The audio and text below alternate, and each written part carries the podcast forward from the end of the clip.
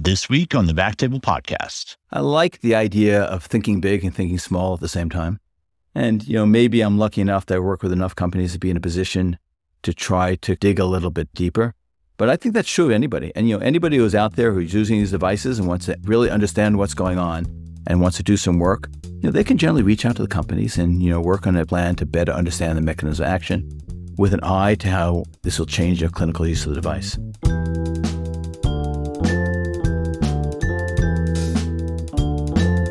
Hello, everyone, and welcome to Backtable, your source for all things endovascular and more. You can find all previous episodes of our podcast on any platform like Spotify or even our website, backtable.com. You can follow us on socials like Twitter, Instagram, or LinkedIn and keep up with the latest updates. And please give us feedback through comments. First, a quick word from our sponsors. A patient with PAD can show symptoms in a variety of ways. This presents unique challenges when choosing a treatment option that is effective in improving outcomes across a broad spectrum of arterial disease.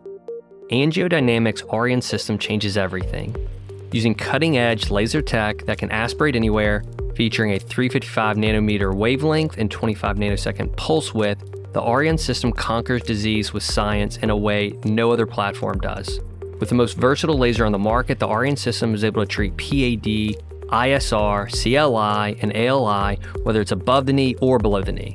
Different from most lasers, the Auryon system's 3.5 photon energy allows it to spare the vessel wall while attacking lesions. This safety profile is why leading interventionalists have chosen the Auryon system to treat more than 25,000 patients over the last two years and deliver improved quality of limbs and lives. Visit auryon-system.com to learn more. And now back to the show. I'm Sabeen as your host today, and I'm ecstatic to welcome back the illustrious Dr. John Rundback from Advanced Interventional and Vascular Services in Holy Name Medical Center and American Endovascular and Amputation Prevention. Welcome back, John. Thank you, Sabeen. The last time was terrific. I'm so glad to be back on this amazing podcast. Thank you. I mean, yeah, our last time we recorded was almost exactly a year ago we talked about new tools to treat fempop disease. And uh, it was actually one of our most popular episodes, by the way, man. So thank you so much for that. Awesome. For our listeners, that was episode 212. So today, we're going to take a closer look at calcium in arteries. And by closer, I mean much closer with micro CT. And so you might be asking yourselves, what the hell is micro CT? I'm asking myself that too. So we're going to get into that soon. But before that, how's the last year been treating you? How are you? Oh, spectacular. You know, we're in both the hospital and the office based laboratory ambulatory surgery center, which is hybrid now. So we're trying to do those sort of things that I think vascular specialists need to do work in different environments, very high end practice doing complex procedures. We've integrated TCAR now into our practice on a regular basis, which has been super nice, along with everything else we were doing. So it's been a good year. So that's great. So in the last year, you actually, you know, before you were completely office based outpatient. Now you've you've been a hybrid program with a hospital. Yeah, well, we've always had hospitals. Obviously, we've always uh, needed places to admit patients. So I've been at Holy Name for 17 years, but uh, now we're pretty equally divided where we deploy our patients. That's great. That's great. Yeah, sometimes you know some cases need to be done in the hospital, like some of these complex real cases. So that that's great that you have both options there. So yeah, okay, micro CT. I mean, when I heard this topic, I heard micro CT. I was thinking, is this like some microscopic CT scanner? What is it? You know, that's what I thought too originally. So you're, you're not alone in that. so, you know, this really started, the genesis of this is that, you know, we do these interventions all the time, Sabeen, right? And, you know, we're kind of told mechanisms of action and we think we understand it, but we don't really understand these things on a fundamental level. I mean, you know, what's really kind of happening at that interface between our devices and the tissue and what the result of that interaction is. So working in this particular case with AngioDynamics, we wanted to get a better understanding of the mechanism of action of their atherectomy device, the Auryon atherectomy. So we kind of talked about how to do that and came across some of the material which had been published by Shockwave looking at disruption of calcium that was using micro CT. So really a lot of the credit here now goes out to Aloke Finn, who we reached out to at Cardiovascular Path down in uh, Gaithersburg, Maryland. And we reached out to them. So micro CT is not a miniaturized CT scanner. a matter of fact, it's sort of the opposite in the sense that obviously in a CT scanner, the subject is stationary and the image or the, you know, fluoro source or the X-ray source rotates in the gantry and obviously, you know, various technologies around that. In micro CT, the X-ray source is stationary, but the object is on a rotating stage. So that's how you get the three-dimensional perspective. And you know, the difference is that unlike a CAT scanner, which you get, you know, maybe three millimeter, if you really want to get thin cuts, one millimeter resolution, the resolution from micro CT, which is a non-destructive imaging method, is in the range of three to five microns with the Nikon device we use, and in some cases as low as one micron. So it's really a microscopic evaluation of the tissues. Okay. Okay. So it's funny you talk about we don't know the process behind things because it's true. I mean, I see a 2D black line, it's narrow. I put a balloon or atherectomy, it gets bigger. And, you know, we, we have IVUS and things like that. But yeah, we, we don't know what's going on in that one micron, three micron level. So the subjects that you're putting on this rotating table is it like a cadaveric specimen after treatment and and it's a small little like piece of tissue or what are you scanning? Exactly. So micro ct has been used in industry for you know many years. It's a very rapid technique. Allows a tremendous evaluation of just the internal structure of anything. It's used to look at baffles and you know microscopic structure of electronic equipment. In this case yeah it was screened cadaver arteries so the arteries were screened based upon cardiovascular risk factors in the individuals while they were alive. And those who had substantial risk factors suggesting atherosclerotic burden were then obtained. The limbs were obtained and they were just subject to regular x ray. Uh, those limbs, uh, isolated limbs, to see if there was indeed calcification, because that was our target, both for femoral popliteal, but particularly in this study for infrapopliteal or tibial calcification. Once we had cadaver limbs, and that's a challenging screening process in its own to get limbs, subject them to x ray, divide these into sort of sections so we can have an idea where we can and can't apply our technology or do our experiment. Once we have that, then the arteries were actually isolated. They were dissected free from the limb. So now you had these calcified arterial segments laid out on a table. So reminding me of uh, anatomy lab in med school, huh? Like dissecting these arteries out. exactly, exactly. But even then, they're sort of still attached to the tissue. These were just pieces of spaghetti in essence. Wow. You know, separate arteries, you know, obviously branching and everything else that arteries do, which we would then sort of lay out. And uh, what we did is we then, because you want tissue support when you do interventions to kind of simulate real life, basically it's a gel matrix inside a water bottle, which is slit open. And you kind of lay the arteries inside this gel matrix.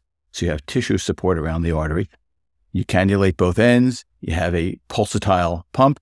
And now you're have flow through these uh, arteries. And in this particular work, since we you know thought that the medium inside the arteries might affect the results, we actually had human blood, whole blood, which we were circulating through the arteries. Whoa. Okay. Now I get it. So you put basically this artery in a gel. It's like the connective tissue, and then it gives you some compliance when you start putting fluid through the artery, so it plumps up. Right. You're kind of recreating a little, you know, let's say a calf, basically on the table. Okay and you're circulating human blood through that and you're doing interventions in that ex vivo experiment. Is that true? Exactly. Under fluoroscopy with an OEC camera. Oh, wow. And then what kind of interventions were you testing? Uh, was it just anything? Balloon angioplasty, POBA, DCB, IVL, everything? Or, or, or specifically, you were looking at the atherectomy? Yeah, in this particular case, you were very interested in the impact of this atherectomy on medial calcium. Obviously, when you're treating infrapopliteal work, which is where we like to use in particular the smaller laser, and this happened to be the Auryon platform, but you know this may apply to other technologies as well. It'll be interesting to see the differential impact of other technologies on medial calcium now compared to this experiment. But in this particular case, which was sponsored by uh, AngioDynamics, we threaded this uh, down into the uh, tibial uh, vessel, and the goal was to see the impact of atherectomy on medial calcium. So we basically went ahead, did our angiogram, identified our segments, had different treatment groups. An algorithm was set up. Some were plain old balloon angioplasty, sort of as a control. Completely untreated areas actually served as a better control. For instance, you know, if there was disruption of calcium, was it just from our handling the specimen, right? Did we, in laying it down, just did you crack it? Yeah, crack it, right? Yeah, exactly. Right. So, and then uh, obviously there are the treatment segments, and then we subjected those treatment segments to different energies and algorithms 50 millijoules, alone, 60 millijoules alone, 50 and 60 millijoules, 50 millijoules with angioplasty to see, you know, where we had impact on calcium. And again, the goal was to sort of reproduce the images that Shockwave had had. You're probably also familiar with some of the work that CSI has done where they've looked at orbital atherectomy utilizing both OCT, I believe, and definitely IVUS. you have this change in this arc of calcium. But, you know, that's not as visually spectacular. So when you do IVUS, okay, something's changing and, you know, it's reverberating a little bit differently, but you don't get those same pictures of disruption of calcium. The resolution, I mean, is just, if you have intimal calcification on an IVUS image, I mean, everything else is shadowed out essentially, right? You know, before we go into the effects of the devices, when you first started looking at this, whether it's the ex vivo specimen or the micro CT images, like what, what did you learn on these arteries? Was there any like big aha moments? You said, oh, this is showing me something completely different pre intervention? Well, let me step back even before that, you know, because the aha moment, maybe it occurred, you know, a year or two earlier. okay. Yeah. You know, when we brought over the Eximo platform, which was, you know, the Israeli platform, which is now the Auryon laser, which was purchased by AngioDynamics. I had been the uh, international and principal investigator for that IDE study. And we, you know, had a fair amount of calcium in that study. I believe 40% of, you know, patients had moderate to severe calcium. We also had other kind of, you know, plaque morphologies. And we noticed a couple of interesting things. First of all, in both the IDE study and the subsequent, you know, registry, some patients get a DCB after atherectomy and angioplasty, some didn't. Some patients had calcium, some didn't. And our observation when we interpreted the data that there didn't seem to be a whole lot of difference in clinical outcomes at six months and a year in terms of restenosis and obviously events in patients who had DCB or didn't, and patients who had moderate severe calcium versus lesser degree of calcium. So that was sort of an aha moment there. Are we using this laser in a way, maybe it's not specific to this particular laser, but we think it is, that is obtaining a different result than we would have anticipated with other modes of atherectomy? So that was the first aha moment. Now, the next remarkable thing is we went back to AngioDynamics and said, you know, this looks a little bit different. We need to do some preclinical work. Would you support that? It's a big ask. Yeah. Right. It's a big ask. And you know, that's always a little bit of an iffy proposition because, you know, in general, especially when you've had fairly favorable results, companies are a little hesitant to kind of open up the lid a little bit, look under the trunk and they already know it's working. Let's not like rough the feathers, basically. You right. Know? You don't want to maybe find something you didn't anticipate finding. So, so they were really open to it doing this and focus first on the idea of uh, CT because I'm sure you know CT to me is the biggest barrier we have for infrapopliteal work. I, I have a joke. I say, "You ever play rock paper scissors? Always choose rock." it's a good. It's a good one. It's a good good choice. I always do that too. because as far as I could tell, rock always wins. So yeah. So that was the uh, milieu we wanted. So, sort of looking at these arteries, I mean, it's interesting. First of all, they're very densely calcified specimens. You don't have that picture to show. And yet, when you feel them, they don't feel like rigid tubes. Sure, sure. They don't feel like hard rock. No, I mean, these are still arteries that are bending and folding and pliable. So, you know, although this is a lot of calcium, it doesn't externally affect the feel and the visual aspects, the optics of the artery. Nor is it so rigid that just manipulating it cracked, as we said before, the calcium. So we were, we were able to handle these specimens, sort of lay them down and, you know, put them into the gel mold as we wanted to. So that, that was sort of interesting.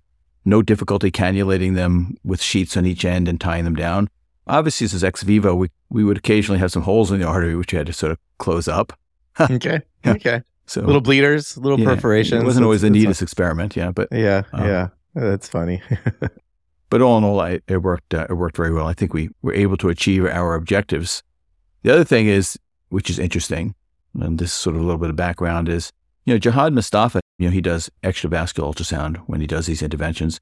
He has the good fortune, and some labs now do, of having an what do they call them, interventional sonographer, who's in the room and, and you know, sort of watching this. And so he had already had an observation that areas of calcium that were not that pulsatile when de novo, after he had gone and done atherectomy, were now pulsatile. So he restored the compliance of the blood vessel. And that's a little interesting because if you go back to basic science and physiology, that compliance of the vessel is directly related with production of nitrous oxide. vasodilatory factor, and you know anti-restenotic cytokines. So there may be something just restoring the normal pulsatility and compliance of vessel, in addition to somehow disrupting calcium to allow maximal luminal expansion.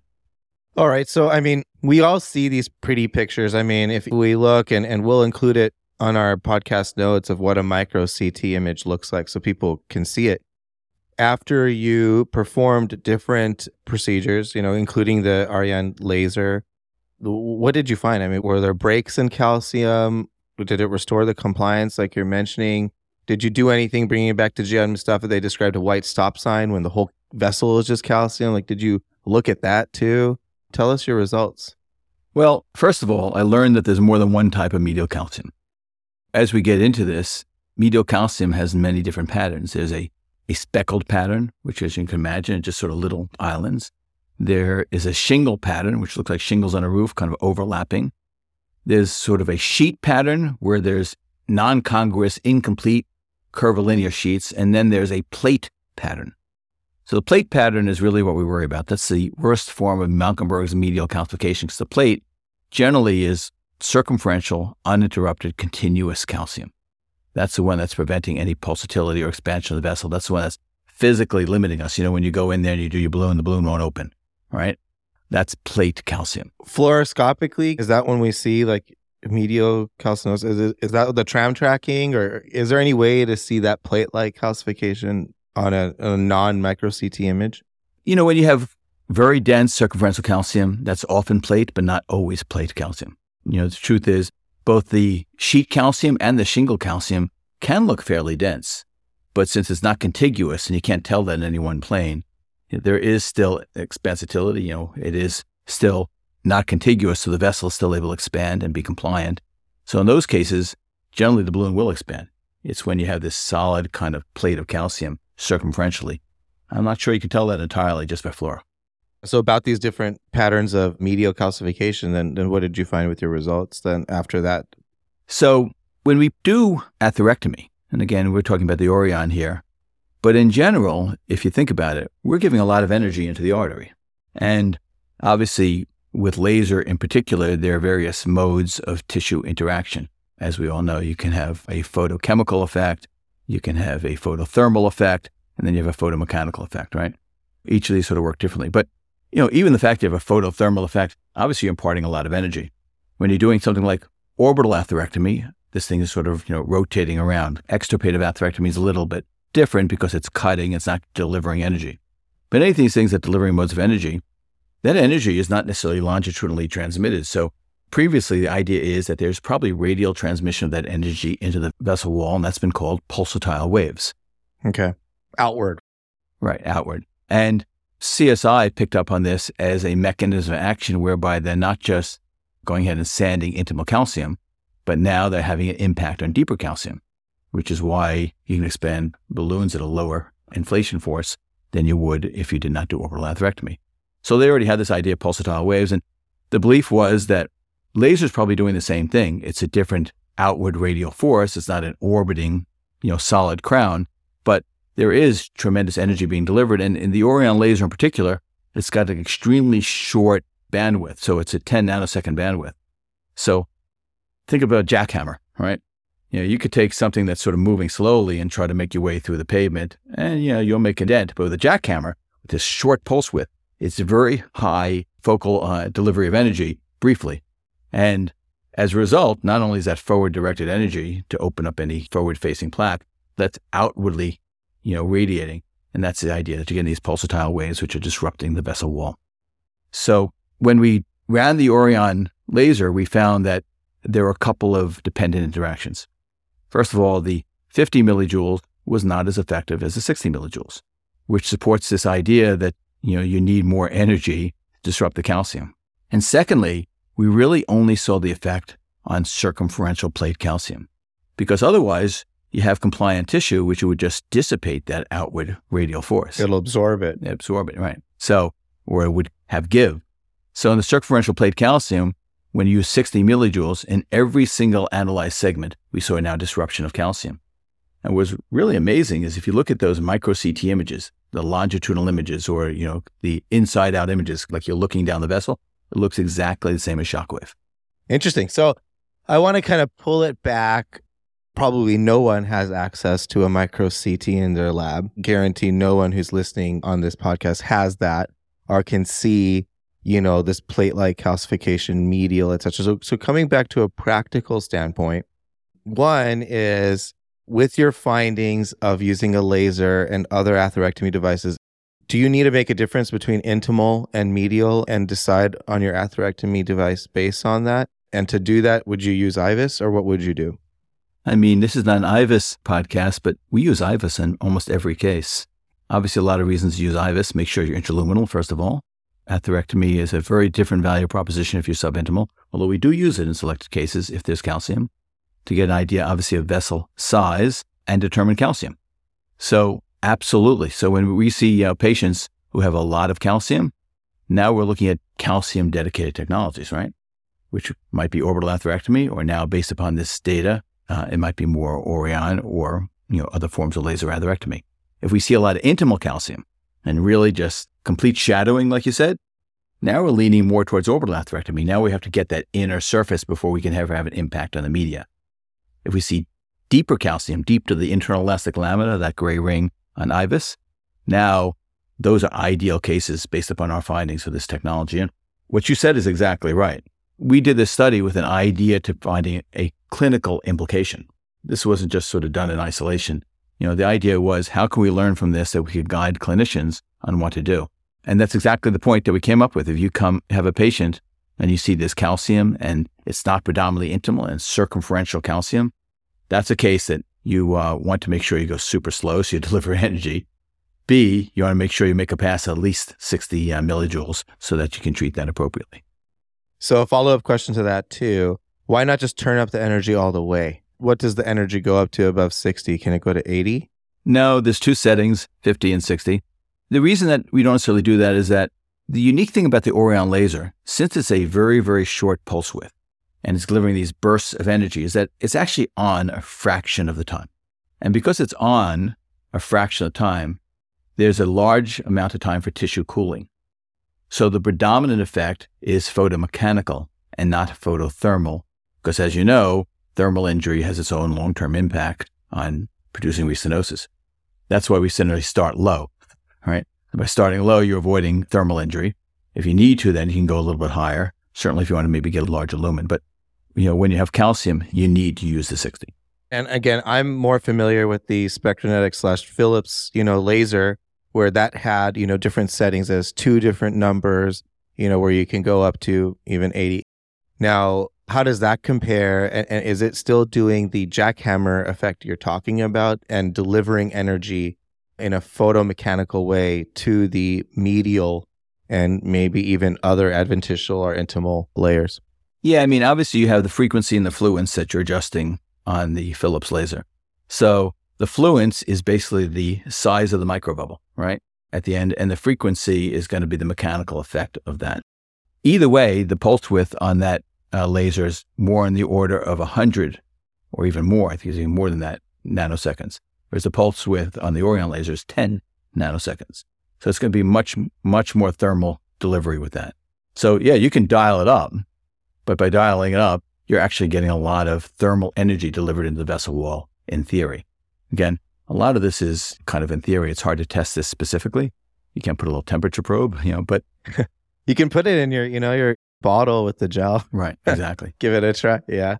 Uh, no, it's very interesting. You know, I'll be I'll be honest. In my practice, where we have a ton of tibial disease, a ton of calcium, I've always been under the impression of, you know, if I'm doing atherectomy, my first thing is CSI. I think CSI orbital atherectomy is is my go-to because I have been so disappointed with other technologies with heavy calcium in the tibials. I mean, it's it's a tough thing, and I, have always asked my friends, Kumar, all these other people, Mark, you know, Mike Watts, you know, do you guys use laser and stuff? And you know, they'll say yes, and then I'll try the laser that I'm familiar with, and it just didn't work, and so that's why I always go back to orbital atherectomy.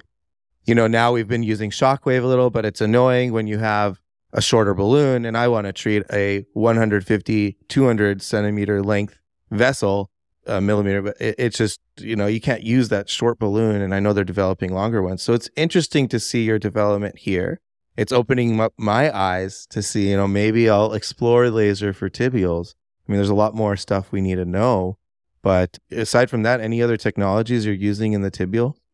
We use a lot of orbital atherectomy. And I think the differentiating point for me, although it doesn't necessarily need to be, is you, know, you get these cases where the wire will go and nothing else will go. You know, actually happens with some regularity, right? Really, really tight lesions. So those are ideal orbital cases. You need to go ahead, you need to sort of make some room so that you can uh, treat them. And we get cases where it just looks like the entire artery is a cast of calcium and we'll still use orbital. However, you know, that's at a trade off. I mean, we know that there are emboli which occur with all devices, but the emboli that occur with intimal calcium and that device are probably substantial. You know, I'm working separately on a device which is a proximal embolic protection device for tibial interventions, a startup company with Peter Schneider and some others, which you'll hear about soon. So, and we've done some first in human experiment. It's amazing what you're capturing. I'm excited to hear about that. Yeah. Right. So we kind of take that as a cost of doing business. If you're able to use a different technology, definitely you're going to have a little less emboli. And most of the time, it doesn't matter. But the patients that you're talking about, where they have single vessel runoff, diabetes, chronic kidney disease, microcirculatory impairment, puny little outflow vessels, you know, you take one of those out, you're shut down. yeah. You know, and you know, something you don't even recognize it angiographically. I mean, the problem is when you talk about embolization, what most people are thinking of is there's a vessel and now it's cut off. But in the spectrum of embolization, there's a lot more. I mean, how many times you see, you know, an occluded vessel, but beyond it a wound blush after the intervention, the vessel's opened, but you don't see the wound blush quite as much. That's microcirculatory embolic injury. And, you know, the biggest number that I sort of like to cite as we've researched is, is this idea of unplanned amputation. What is that? you opened up the artery and went, great, why, why any amputation? What's this unplanned amputation? All right. And we think that what that is is debris that's gone downstream and affected the, you know, the small vessel bed.